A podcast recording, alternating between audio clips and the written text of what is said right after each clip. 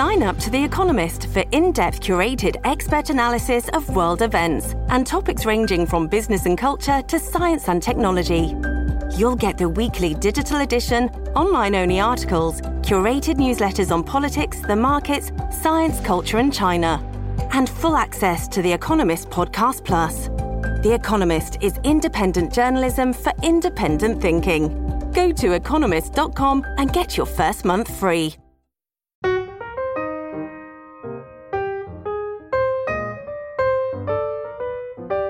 Hello, everyone, and welcome back to New Books in Biography, a podcast channel on the New Books Network. I'm Mark Clovis, your host for the channel. Today I'm speaking with Elizabeth Goldring, author of the book Nicholas Hilliard Life of an Artist. Elizabeth, welcome to New Books Network. Thank you. I was wondering if you could start us off by telling our listeners something about yourself. Well, I'm currently an honorary reader at the Center for the Study of the Renaissance at the University of Warwick here in the UK. My research interests and publications tend to be interdisciplinary, often straddling the boundaries between literature, history, and art history. I guess if I had to try to come up with an umbrella term to describe my, my work and my research interests, um, 16th and 17th century court culture would probably be as good a description as, as anything. And I'm particularly interested in the relations between Tudor Stuart England and the European mainland, the continental Renaissance, if you will. I, I, find that description absolutely fascinating because it really does encapsulate all that you cover in the book. What led you to Nicholas Hilliard as a subject, and why did you decide to undertake a biography of him? Well, I think I was drawn to Hilliard's life story and to his art for many of the reasons you've just, just hinted at, that, that his story seemed to naturally lend itself to all of the topics I've always been interested in. Um, but on a practical level, I suppose the, uh, the Hilliard Project grew directly out of my previous book, which was called Robert Dudley, Earl of Leicester and the World of Elizabethan Art. And that book was an attempt to reconstruct the picture collection assembled by Robert Dudley, who was Elizabeth I's favorite, and to also shed new light on the patronage networks that Dudley was embedded within. And Hilliard played a part in that story because he was a beneficiary of Dudley's patronage and painted him on various occasions. And I noticed when I was working on the, the Dudley book that there were a number of questions about Hilliard's life and art that I couldn't easily find answers to in the existing scholarship on Hilliard. And I didn't really need to find answers to those questions to write the Dudley book, but the questions lingered in my mind. And once the Dudley book was finished and I was casting about for new projects, I kept going back to Hilliard and thinking perhaps there's scope to have a go at trying to find answers to those questions or at least suggest some possible answers. And then when I realized that 2019 would mark the 400th anniversary of Hilliard's death, and that the National Portrait Gallery in London was planning a retrospective of his works. It all just seemed to come together and to make sense to use that moment of celebrating his life and death in 2019 as an excuse to revisit it all through a new biography. And so that's um, that's really how it all came about. And for me, I, I, I don't claim to be an expert on on Tudor history or art history, but I I, I I Nicholas Hilliard was something of a discovery for me. I was wondering if you could perhaps explain briefly for people who might not be uh, familiar with who he is, why he is uh, important. What's his significance in terms of both uh, English history during the late 16th, early 17th centuries and the history of art? Absolutely. Um, a very good question. Hilliard, as I mentioned in passing a moment ago, was um, a portrait painter. He was the first native born British artist to achieve international fame in his own lifetime. He portrayed virtually everybody who was anybody at the courts of Elizabeth I and James I, as well as an awful lot of people who wanted to be somebody. Having your portrait painted by Hilliard was a real status symbol, a sign that, that you had arrived.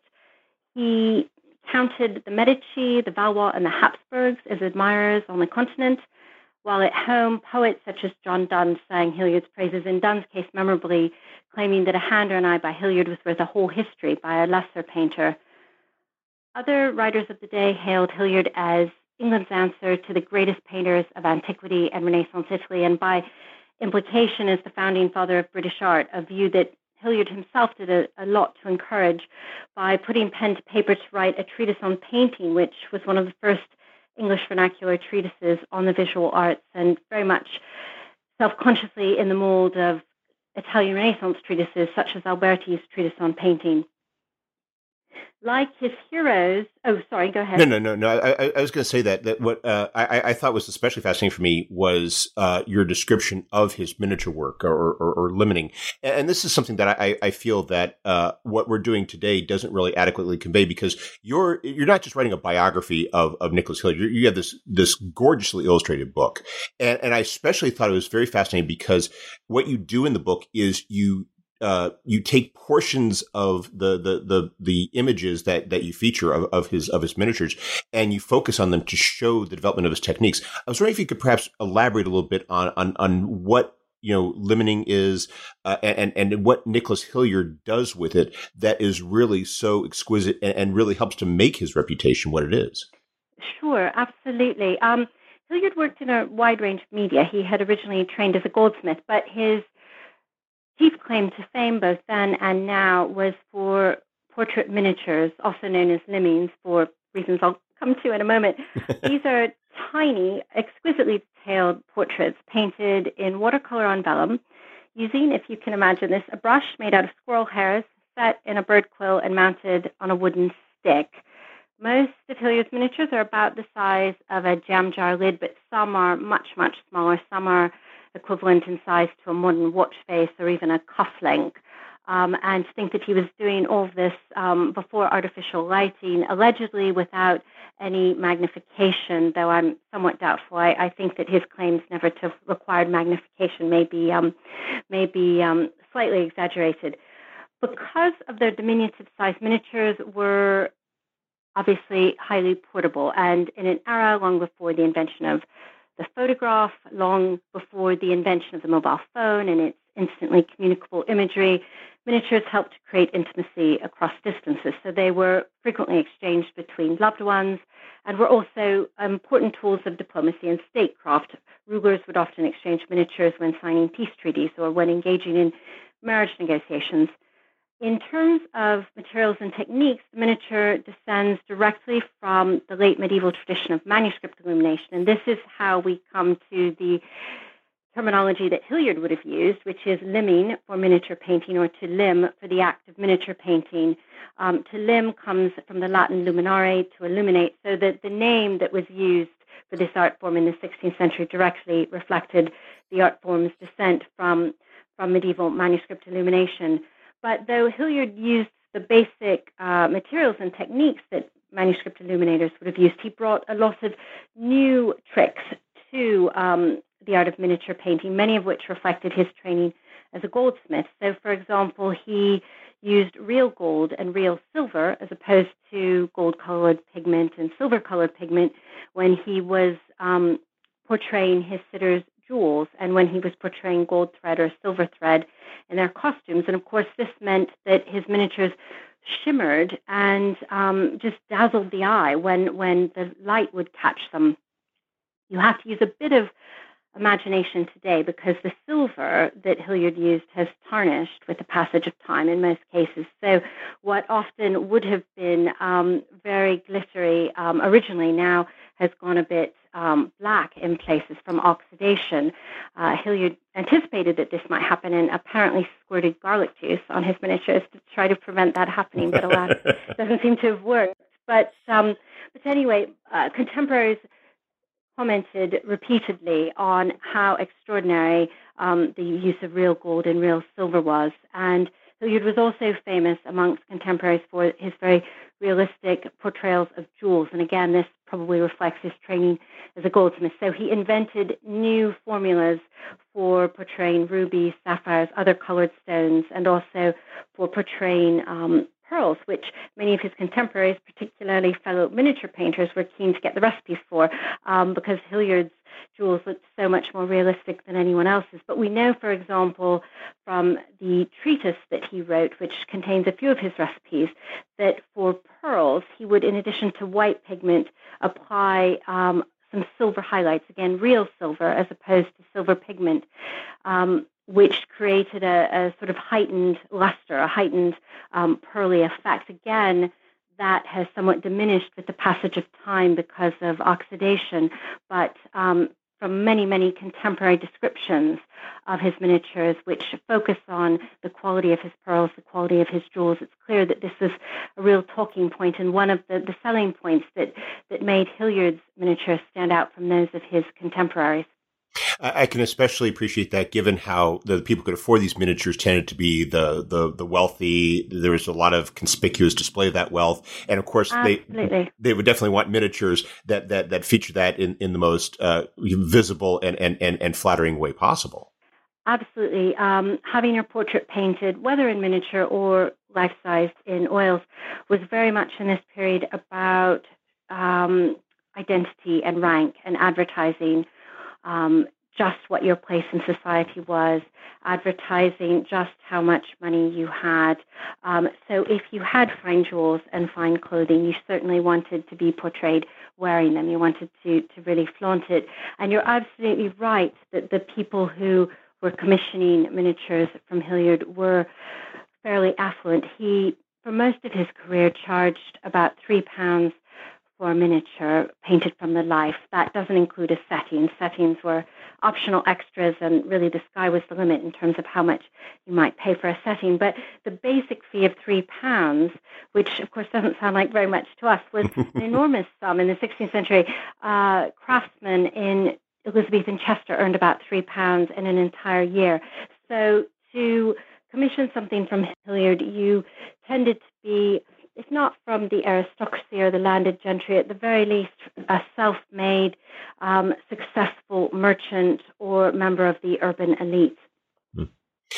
What makes this uh, uh Hilliard's uh, career so fascinating is is his background because one of the things I, I, I kept thinking about, it, it, it, given that you were making this point periodically in it, is is the the, the notion of how these unique circumstances arose. Mm. I, I, hmm. you were describing his, how he worked these uh, miniatures and how he introduced real metals, and and, and you and you mentioned already about how that comes from this background as a goldsmith, which is not the background one might initially think of, uh, of for a painter.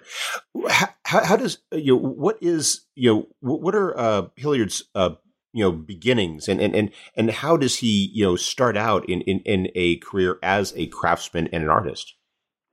It's it's a very interesting story um, because Hilliard was born in Exeter in the west of England um, in about 1547 into a family full of goldsmiths. His father was a goldsmith. Both of his grandfathers were goldsmiths.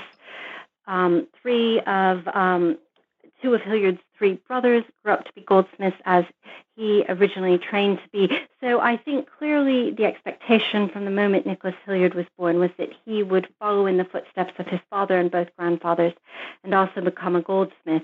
Um, and certainly that is how um, he started off. But somewhere along the line, midway through an apprenticeship with a man called Robert Brandon, who was a leading London goldsmith, Hilliard seems to have changed course and decided alongside his duties as an apprentice goldsmith to learn to paint in miniature. Um, quite an unconventional choice, not least because at this time in England, painters were generally speaking considered to be rather lower in the pecking order than goldsmiths. They would have had a loss of contact, however, because as I mentioned earlier, um, miniatures were often set in elaborate bejeweled gold settings. So there would have been some occasions, certainly, in day to day business life when goldsmiths and miniature painters must have crossed paths and needed to collaborate on particular commissions. But to decide to branch out from goldsmithery and also become a miniature painter was most unusual. And we don't know exactly at what point in his seven year apprenticeship Hilliard decided to do this. We don't know exactly from whom he learnt to paint. I suspect he had more than one teacher.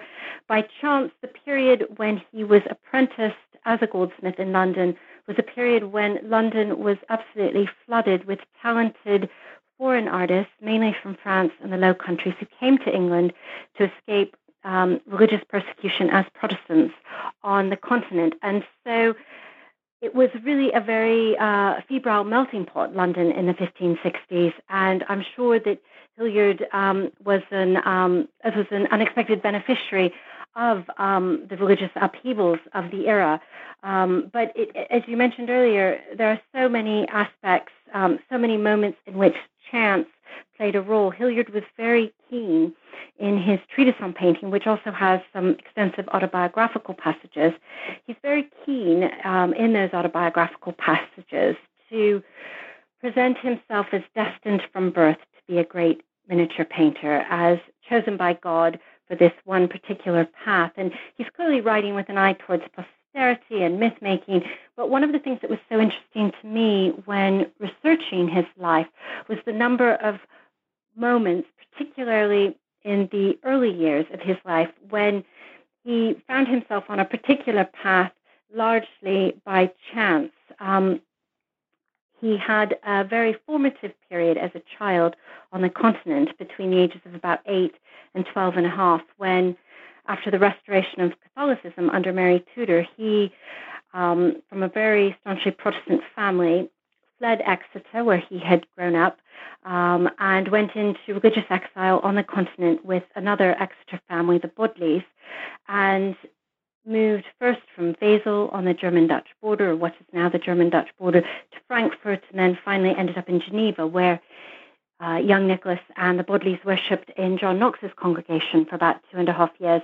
And these experiences on the continent, um, though no one, of course, would have predicted this or foreseen it at the time, necessarily must have exposed young Hilliard to art and ideas about art that he never would have seen and encountered had he spent his childhood in Exeter during less religiously and politically turbulent times.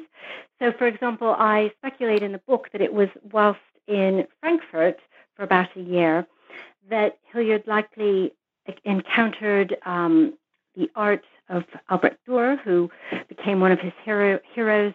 Um, we know that um, a very famous altarpiece by Dürer called the Heller altarpiece was by this stage a famous tourist attraction in Frankfurt. We also know that Dürer, though he was long dead by this time, uh, had been a stalwart of the Frankfurt Book Fair, and his prints and books still were sold each year at the Frankfurt Book Fair. So I think it's entirely likely that, completely by chance, as a boy in religious exile in Frankfurt, young Hilliard heard about Dürer's life and legacy, possibly saw examples of his work.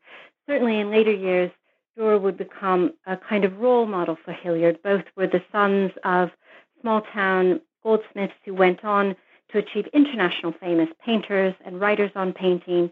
In the process, really, in both cases, transforming the status of the artist in their homelands from um, a craftsman to an artist with a capital A. This is a shift that in England occurs very much during the course of Hilliard's lifetime and largely in response to his own determination to improve his own lot in life and with it the lot of um, the miniature painter more generally. And as you point out, you know, had he been born a few years earlier or a few years later, he wouldn't have had that opportunity at that really formative moment in his life. exactly. Yes. Yes. I mean, had, had he been born, yes, a few years in either direction, um, he almost certainly wouldn't have found himself in, in exile on the continent. And the entire course of his life, I think, could have been quite different. I, I suspect he might never, never have left Exeter and might never have taken up miniature painting. So, um, yes, just extraordinary to think um, what a, a, a, role chance plays. And similarly, his um, apprenticeship in London, um, the circumstances leading up to his landing this plum apprenticeship with this leading London goldsmith had never before been uh, explained. And one of the more exciting days in my um, uh, period of research on this book occurred when at Goldsmiths Hall in London, going through various manuscript materials relating to the Goldsmiths Company in the 16th century, I discovered completely by chance that Nicholas Hilliard's father, Richard, who, as mentioned, was an Exeter goldsmith, um, about a year or so before Nicholas took up this plum apprenticeship in London, found himself in correspondence with Robert Brandon, the man who subsequently became uh, Nicholas's master, initially over the matter of a gold chain which proved um, to be filled with lead, or deceitfully filled with lead, as Richard put it in one of his letters to um, the Goldsmiths Company and to Robert Brandon. And it was in an effort to um, right the wrong of this gold chain produced by another fraudulent goldsmith that Richard Hilliard found himself communicating with one of the top goldsmiths in London and presumably at some point in the midst of that communication thought, hang on, this could be a good opportunity for my eldest son. Um, we can't, of course, pinpoint the exact moment when that thought popped into Richard Hilliard's head, but it can't be coincidence that after he'd spent a year corresponding with Robert Brandon about this deceitful gold chain, that Nicholas Hilliard finds himself placed um, as an apprentice in Robert Brandon's household. What was that experience of apprenticeship like for Nicholas? Was, was it arduous? What did, did was was Brandon a, a particularly uh, indulgent uh, master? How, how, exactly did he? And, and what evidence do we have of his art developing during that period? Well, it's a very good question because it's it's impossible to say on a day to day basis exactly what Nicholas Hilliard got up to during his apprenticeship. The records just don't survive that would tell us that information. But quite a lot is known about Brandon's career during that period. And we know that apprentices were meant to shadow their masters. So one can extrapolate from what is known of Brandon's activities to make educated guesses about what we think Hilliard was probably up to. And of course, we know that Hilliard would have lived under Brandon's roof for the seven years of his apprenticeship. That was standard practice. Um, but we know, for example, that Brandon um, had a lot of ties to the Royal Mint. So Hilliard likely would have spent time at the Royal Mint, which was then located in the Tower. And of course, a byproduct of that, again, unintended, um, would have been that Hilliard would have seen firsthand um, examples of royal image making, um, which may in later years have proved useful to him when it was his job to create images of the Queen.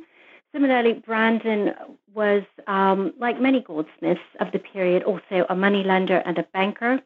One of his um, most important um, clients in this regard was Robert Dudley, Earl of Leicester, the Queen's favorite. And so it's not impossible that Hilliard, perhaps acting in a secretarial capacity, would have accompanied Brandon sometimes when he went to discuss terms with individuals such as Dudley, and such experiences might potentially have provided Hilliard with a glimpse behind doors that otherwise would have been closed to him.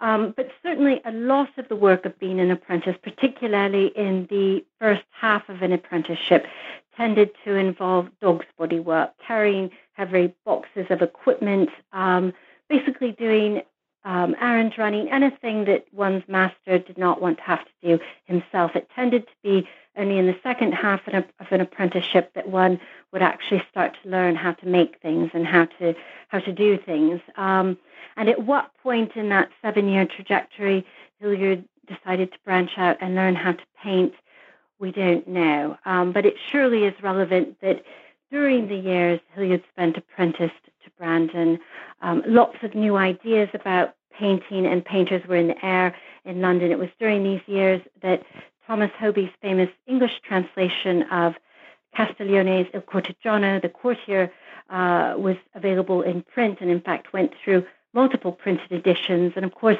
this was a, a very influential book that argued that courtiers and aspiring courtiers needed to learn about painting and that this was an important part of being a cultured, civilized person. And that was, in many ways, a new idea in England, but yet it really took off in the 1560s, just as, as Hilliard was finding his feet in London. Um, similarly, it was during the 1560s that uh, two of Elizabeth's leading courtiers, Dudley and William Cecil, took it upon themselves to keep an eye out for a painter who might be up to the task of creating a new image of the Queen. Elizabeth frequently needed to exchange portraits of herself with other um, monarchs, and it's clear from various surviving uh, written sources, mainly correspondence, that she was often rather embarrassed when exchanging portraits, particularly with other queens, such as Mary Queen of Scots and Catherine de' Medici, by the disparity in the quality of the images that she was sending out versus the quality of the images she was receiving.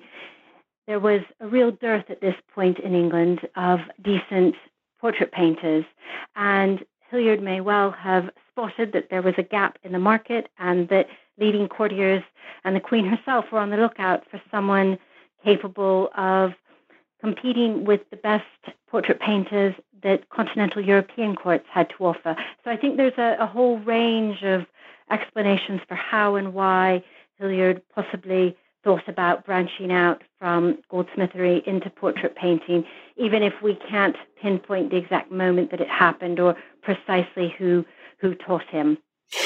Does he have to wait until he concludes his apprenticeship to begin to uh, produce paintings, or uh, does he begin that process uh, later on in the apprenticeship? Another really interesting question. He may well have been painting portraits before the apprenticeship ended, but if so, no concrete evidence of that has yet come to date. The earliest evidence, both written and um, visual, that survives for his work as a portraitist is from the early 1570s. So, um, shortly after he became a freeman of the Goldsmiths Company, he becomes a freeman in 1569 starts taking on apprentices, some of whom seem to have specialized in goldsmithery, some of whom seem to have specialized in painting in about 1570, 1571.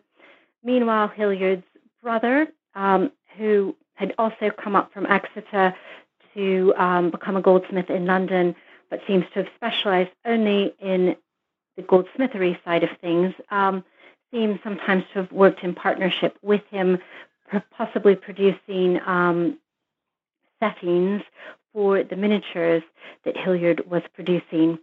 The turning point in terms of Hilliard's career as a miniature painter comes in 1571 when he was still very young, only about 24. Robert Dudley, Earl of Leicester, who he probably would have crossed paths with whilst apprenticed to Robert Brandon, commissions a miniature of himself from Hilliard which Dudley then sends to Catherine de' Medici, the Queen Mother of France. Dudley and Catherine regularly exchanged paintings. Catherine de' Medici loves the miniature that Dudley sends her, immediately writes back requesting one of Queen Elizabeth made in the same fashion, at which point Dudley scrambles to organize for Elizabeth to sit to Hilliard. And one of the very exciting moments in my research was when I was able to piece together um, various clues which enabled me to reconstruct that first sitting, which I was able to establish took place over a period of about 10 days or two weeks in the summer of 1571, in July actually, um, at Hampton Court Palace, with some of the um, time that Elizabeth spent posing for Hilliard taking place outdoors um, in one of the gardens at the palace. And then the miniature was dispatched to Catherine de' Medici as soon as it was finished, and she was delighted with it. And from this moment, really, Hilliard never looked back. He, for the rest of his life, for nearly 50 years, enjoyed patronage at the very highest levels, both in England and on the continent. And that for me is what makes that question of of when he really is able to start practicing practicing his art so fascinating because basically you're talking about a two year window from when he concludes his apprenticeship to when he suddenly bursts onto the scene as this internationally acclaimed painter. And, it's fascinating to consider was it was it such a genius that he picked it up that quickly, or was there a whole development process that unfortunately we just can't access? It's such a good question. Um, Hilliard, in, in the autobiographical passages of his treatise, is, is very um, keen, um, as I mentioned, to present himself as someone who was born um, with an extraordinary God given talent, selected um, by God at birth for greatness. Um, and he's very cagey um, on the subject of whether he ever had any formal instruction at all. He would he would like it to appear um, as though he just produced all of this um, without any formal training at all. I think that is, is most unlikely, though undoubtedly he, he must have, have been uh, blessed with, with great natural abilities as well. Um, but unfortunately, at the moment, it isn't possible um, to chart um, uh, a gradual process um, of um, of learning of development. He really does, in terms of what has survived in the way of miniatures and examples of his work, suddenly seem to burst onto the scene as a fully formed talent. Um, it may be that there are miniatures that have survived from the 1560s that are early examples of his work that have not yet been connected to him because perhaps they are relatively unformed compared to what we're used to thinking of as Hilliard's work. Um, that is um, one of the great questions. Um, but it's also complicated by the fact that the survival rate for paintings, um, not just miniatures, all sorts of paintings in this period, is very, very low indeed. Um, miniatures, of course, are, are, are particularly vulnerable. Um, uh, moisture is is no friend to them. Sunlight fades them. There are all sorts of ways in which they can be destroyed, damaged, distorted. So um, it is it, it is not always um, an entirely straightforward task to um, try to work from what has happened to survive to reconstruct the the full picture. And sometimes, as at the moment is the case with Hilliard's um, possible work as a miniaturist um, prior to 1571. The evidence just hasn't survived or hasn't yet been located and identified as, as work by Hilliard. It, it, makes for an especially interesting contrast because you chronicle his career uh, to the de- to the degree that you do. Because he, as you mentioned, you know, he he's he's uh, you know becoming famous at, in his mid twenties, and then he undertakes this uh, you know remarkable uh, advancement where he's not just emerging as an artist in London, but as you describe, he goes to France and spends two years there. Yes, absolutely. Between 1576 and late 1578, possibly early 1579. He um, is in France um, as court painter to the Duke of Anjou, the younger brother of Henri III. And it's a very interesting episode. We know that he wanted to go to France um, in part to gain knowledge of French art and artists, and in that he certainly succeeded because um, works that he produced towards the end of his time in France and in the years after uh, the, the, the period that he spent in France do, um, in many cases, show the influence of the work of the great Francois Clouet. Um, Clouet was dead by the time um, Hilliard arrived in France, but no doubt Hilliard would have had many, many opportunities to see examples of Clouet's work. Um, so, in terms of gaining knowledge of French art and artists, he um, he certainly achieved that goal.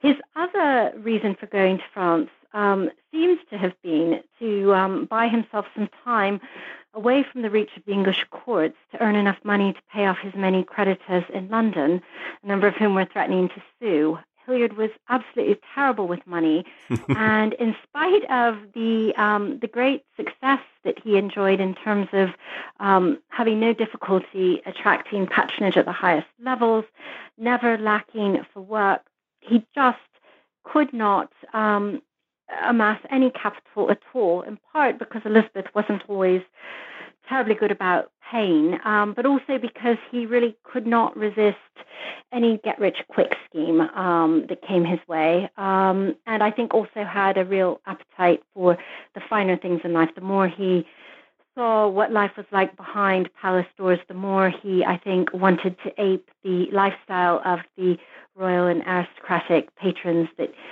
he was portraying. So at the time that he had this opportunity to go to France, he um, was in a very difficult situation financially, and I think the trip to France, which would have been an attractive option anyway, looked all the more attractive because it seemed a way of temporarily getting away from these many creditors in London, and with any luck, being able perhaps to save up enough money to pay them off when he got back. In, in the end, he also predictably didn't manage to save up um, the money, and in fact, his financial problems hadn't disappeared by the time he got back. But it was um, a very interesting and I think formative period um, that he had in France, though not without its dramas. The, the French wars of religion were waging, uh, raging, and um, Hilliard, in all probability, was expected by Queen Elizabeth, who of course would have had to give permission for him to take up this post um, as court painter to the Duke of Anjou.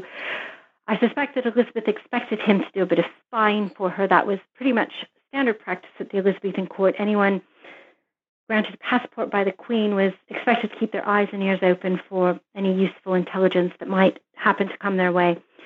Hilliard would have been particularly well placed to do this, having um, acquired excellent French during the time he had spent in Geneva as a child in um, Protestant exile. And of course, miniature painting was in many ways the perfect cover for a spy. Hilliard ideally liked to have an initial consultation with anyone that he was going to portray to discuss the requirements of the pose, and then um, liked for each miniature that he painted from the life to have three separate sittings, each lasting at least two hours, but potentially six or eight hours or even more, spread across several days, all with Hilliard sitting just a few feet away from his subject. So in terms of gathering intel on Anjou himself and indeed on Henri III, who we uh, know Hilliard also painted, um, it really would have been a, a fantastic opportunity to um, to observe and to portray um, in all senses of the word. I think the trip to France is particularly interesting, however, um, from the point of view of the impact it had on Hilliard's self-confidence and him, his, his sense of himself as, as an artist with a capital A. I mentioned earlier that the painter in England, at least at the time that Hilliard was born, occupied a fairly lowly status in the general social hierarchy, though that would change over the course of Hilliard's lifetime. But in France, certainly by the time Hilliard got there in the mid 1570s, um, the painter, a bit like the painter um, in Renaissance Italy, was increasingly being perceived as the practitioner of a learned liberal art rather than as a lowly manual laborer. And Hilliard certainly seems to have responded to this um, perception of the painter and his importance.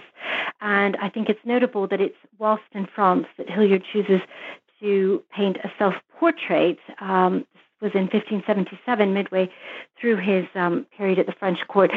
And interestingly, he chooses to portray himself um, as a gentleman, or well, actually, he looks very much like his own aristocratic um, patrons and sitters. The portrait is, in fact, very similar to one that Hilliard had done the previous year of Robert Dudley, Earl of Leicester.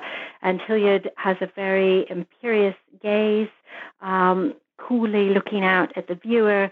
I think on, when on the receiving end of that gaze, one slightly understands why some of Hilliard's fellow goldsmiths in London had complained that after he found royal favor with Elizabeth, he was given standing too much upon his reputation, by which they no doubt meant that he he got a bit full of himself. um, and um, one slightly imagines Hilliard down um, at the pub on a Friday night with his fellow goldsmiths, just dropping names left, right, and center. And this really comes through in the, the self-portrait. Um, it really is almost the mirror image of um, a portrait he had done the previous year of Dudley, who at this stage was his chief aristocratic patron. Um, and strikingly, Hilliard, unlike a lot of 16th century artists who executed self portraits um, and included paintbrushes or painter's palettes or other tools, Hilliard includes none of that. So there's no um, no possible um, taint of manual labor in this image. Um, the only clue, indeed, to his the fact that he's a painter is really in the the artistry of the image itself, um, but nothing so obvious as a reference to um, a paintbrush or a painter's palette. So this trip in this this this period of two and a half years or so in France is really um, extraordinary uh, form. Uh, formative. And when Hilliard comes back to England in late 1578 or early 1579, he's more in demand than ever before, and one presumes even more full of himself than, and no doubt even more insufferable around his fellow goldsmiths than he had been before he'd left. And um, really just goes from strength to strength at that point. It's interesting to to consider that in, in addition to what you were talking about regarding his uh, conspicuous consumption, the degree to which he was doing it not just because he had a sense of the finer things, but the felt the, the fact that he might have been feeling that he had to, uh, you know, put on not so much put on airs, but basically uh, present himself in that way. The the idea that you know, as we were talking about earlier with the jewels uh, that you see in the miniatures, that you had to display yourself if you were to be getting that respect, and yet you, you also sense with Hilliard in those in those financial issues that he always seemed to have that that he really was was was pushing past the limits of what he could realistically get away with uh, as you know, given even his income as an artist.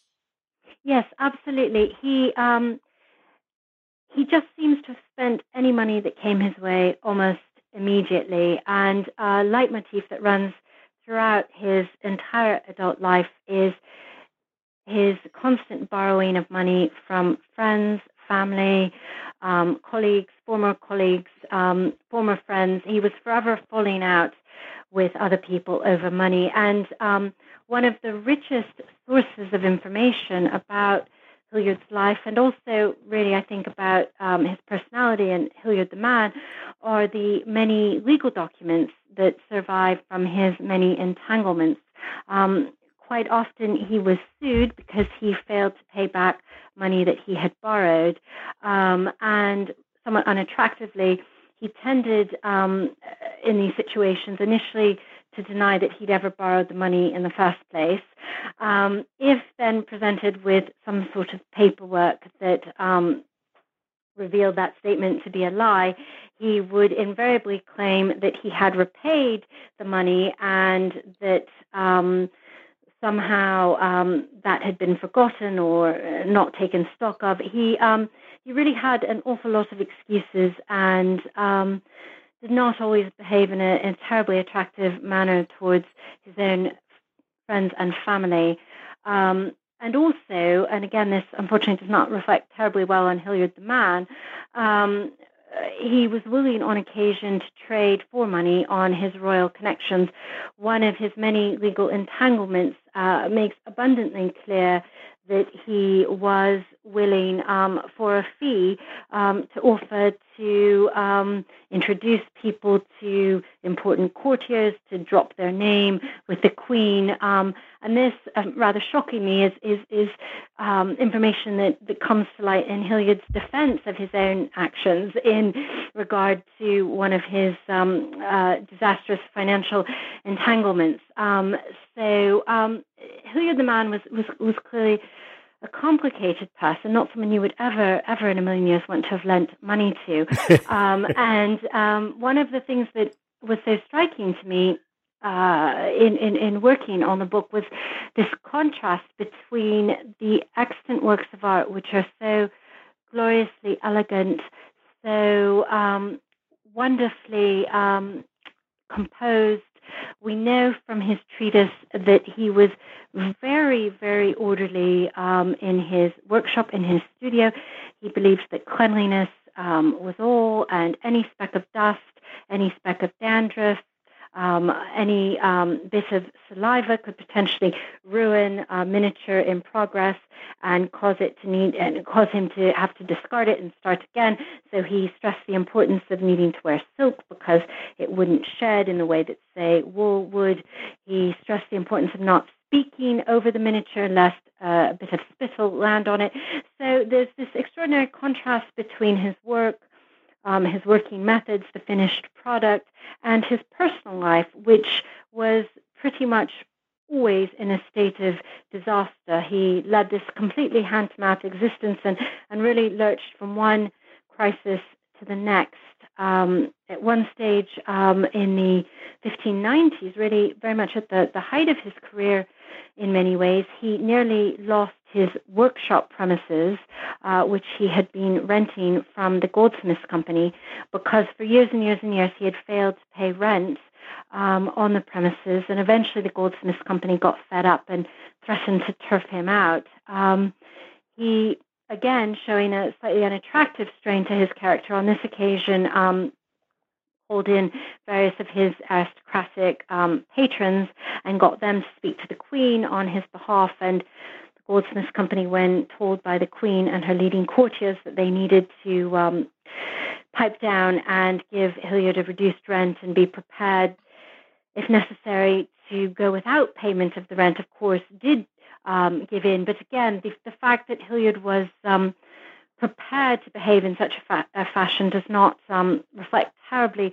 well on him. And, and one of the things that I found so fascinating was this, this constant tension between um, uh, Hilliard the man, who was clearly very difficult, very complicated, um, and Hilliard the artist, who produced these sublime works of art, which really define, I think, most people's um, perceptions of 16th and early 17th century England, even if one is not familiar with Hilliard's name, nine times out of ten, I would say that if you conjure up a mental image of an iconic figure from this age, whether it's Mary Queen of Scots or Francis Drake or Walter Raleigh, um, the image that comes into your head is probably derived from an image that Hilliard created. So um, there is just this extraordinary contrast between his work ethic and his undoubted natural ability, um, and yet this utterly shambolic personal life and a complete inability to manage his money, so much so that towards the end of his life, um, at the age of about 71, he ended up in debtor's prison at one stage, which obviously uh, was, was, was a real, real low point that's the part of his life that I find so remarkably relevant today because we are having a, a, a, a very different conversation about, you know, the, the notion of do we esteem art that's produced by artists who are monsters? You know, this comes up with regard mm. to say, uh, movie uh, producers, and, and we, we've talked about with Picasso, and it's the same thing. And, it, and clearly, you know, especially during this peak period in the 1580s and 1590s, everyone simply looked past all of his flaws as a person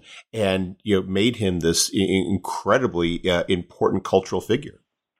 Yes, absolutely. I think he must though this perhaps doesn't come through in the legal documents that survive for obvious reasons, but I think in the flesh he must have been incredibly charming, or certainly capable of being incredibly charming when he needed to be, um, because I think otherwise um, the art alone might not have been enough to persuade patron after patron to come to his rescue and bail him out of one financial difficulty after another. Um, uh, but it is yes, it is it is absolutely um, extraordinary um, to think um, uh, just um, just what a, a, a, complicated complicated person he was, and yet how for decades Elizabeth's leading courtiers, first Robert Dudley, then Robert Devereux, Earl of Essex, then various members of the Cecil family, were really willing to um, uh, give Hilliard huge amounts of their own money, but also um, uh, come to his aid and intercede um, with the Queen on his behalf whenever he needed assistance. So I think he must have been, there must have been a charming side to him as well, which uh, of course is not going to be the side that, that comes through in, in depositions and the like. to what degree does that, um, though, play a role when you have this huge transition transition that takes place in 1603? Because you have a court uh, which Hilliard is very well connected to, which he benefits from enormously. And then in 1603, you have Elizabeth's death and then the arrival of a new king. And we're not talking about a king who grew up and was present at the court with Hilliard, but was you know, in, in effect imported from Scotland, uh, James the First. H- how did w- how did Hilliard make that transition, and, and, was it a successful transition, or was it one in which he found himself basically on the outs?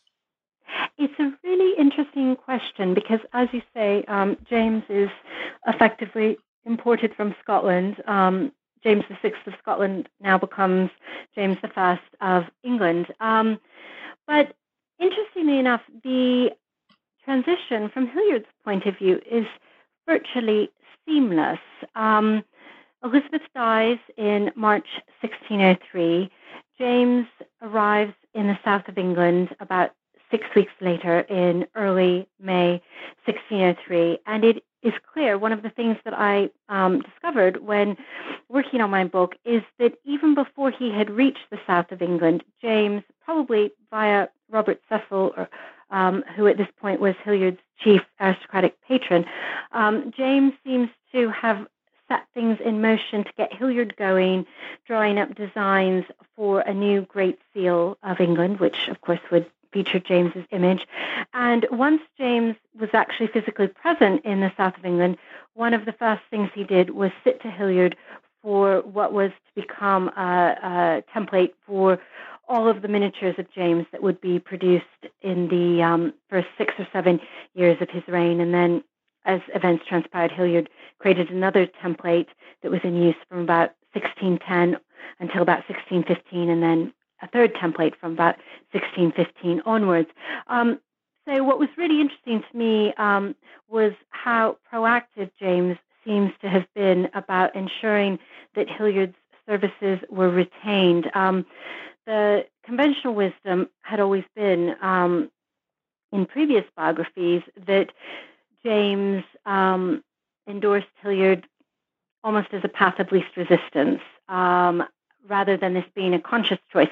But it was very clear to me from the documents that I examined that it was a conscious choice and presumably designed to help reinforce James's claim to the English throne and to help reinforce his legitimacy. I mean, what better way to um, suggest a seamless transition of power than to continue to employ the miniaturist who, more than any other um, painter of Elizabeth's reign had come to be synonymous with that reign. Um, it was a really savvy way, I think, of suggesting continuity of reign, continuity of power, and also a good way for James to stress his Englishness. James was we know from all sorts of sources, very anxious about his Scotticisms, very worried that he wouldn't be seen as English enough to rule um, in England. And so it's noticeable, for example, that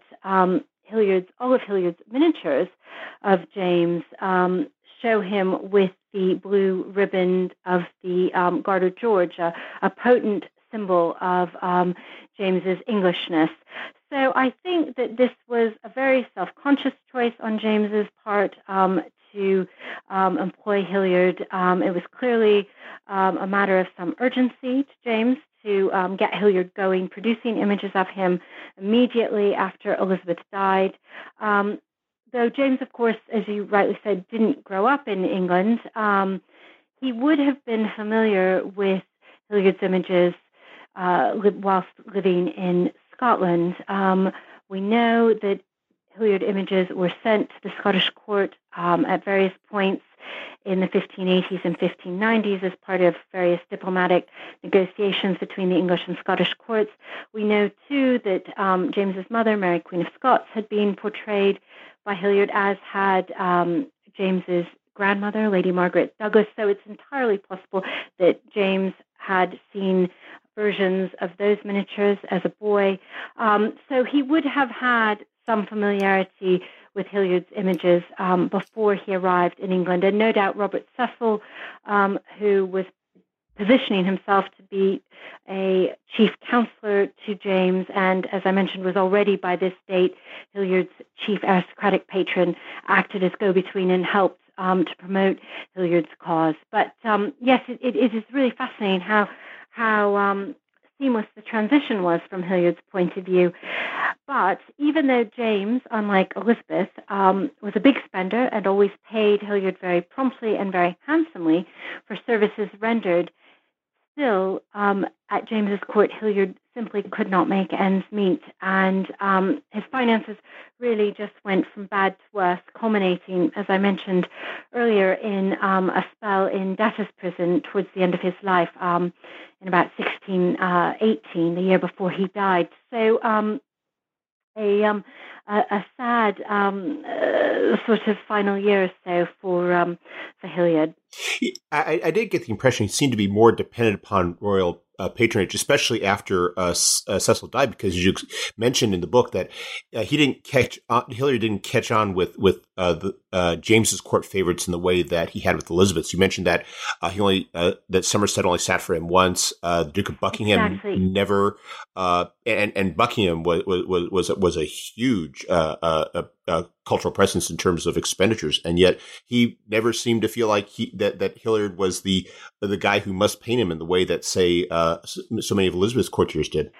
Absolutely. Um, whereas Hilliard had um, had no shortage of patronage from Elizabeth's various favourites um, and had enjoyed the patronage of the very powerful Cecil family.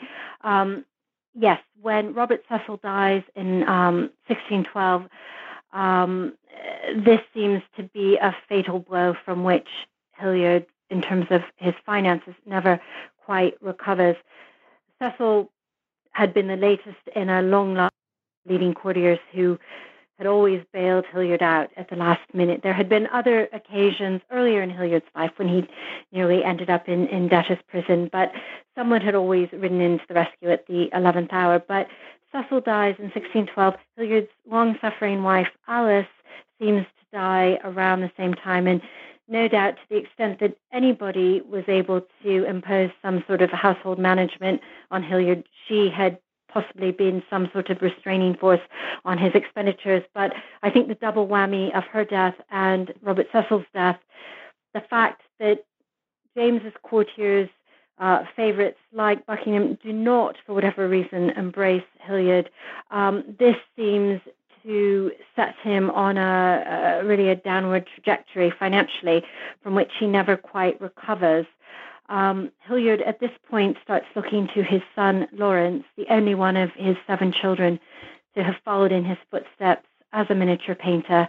And Lawrence does seem to have tried to impose some financial order on things, but I think really um, by this state, uh, Hilliard's finances were just in such a terrible terrible um, situation that there was there was a limit to what Lawrence could do. Though Lawrence was much better with money than his father had been, albeit Lawrence wasn't such a talented um, uh, miniature painter. He seems to have got into limning rather reluctantly and to have had his arm rather twisted by by his father.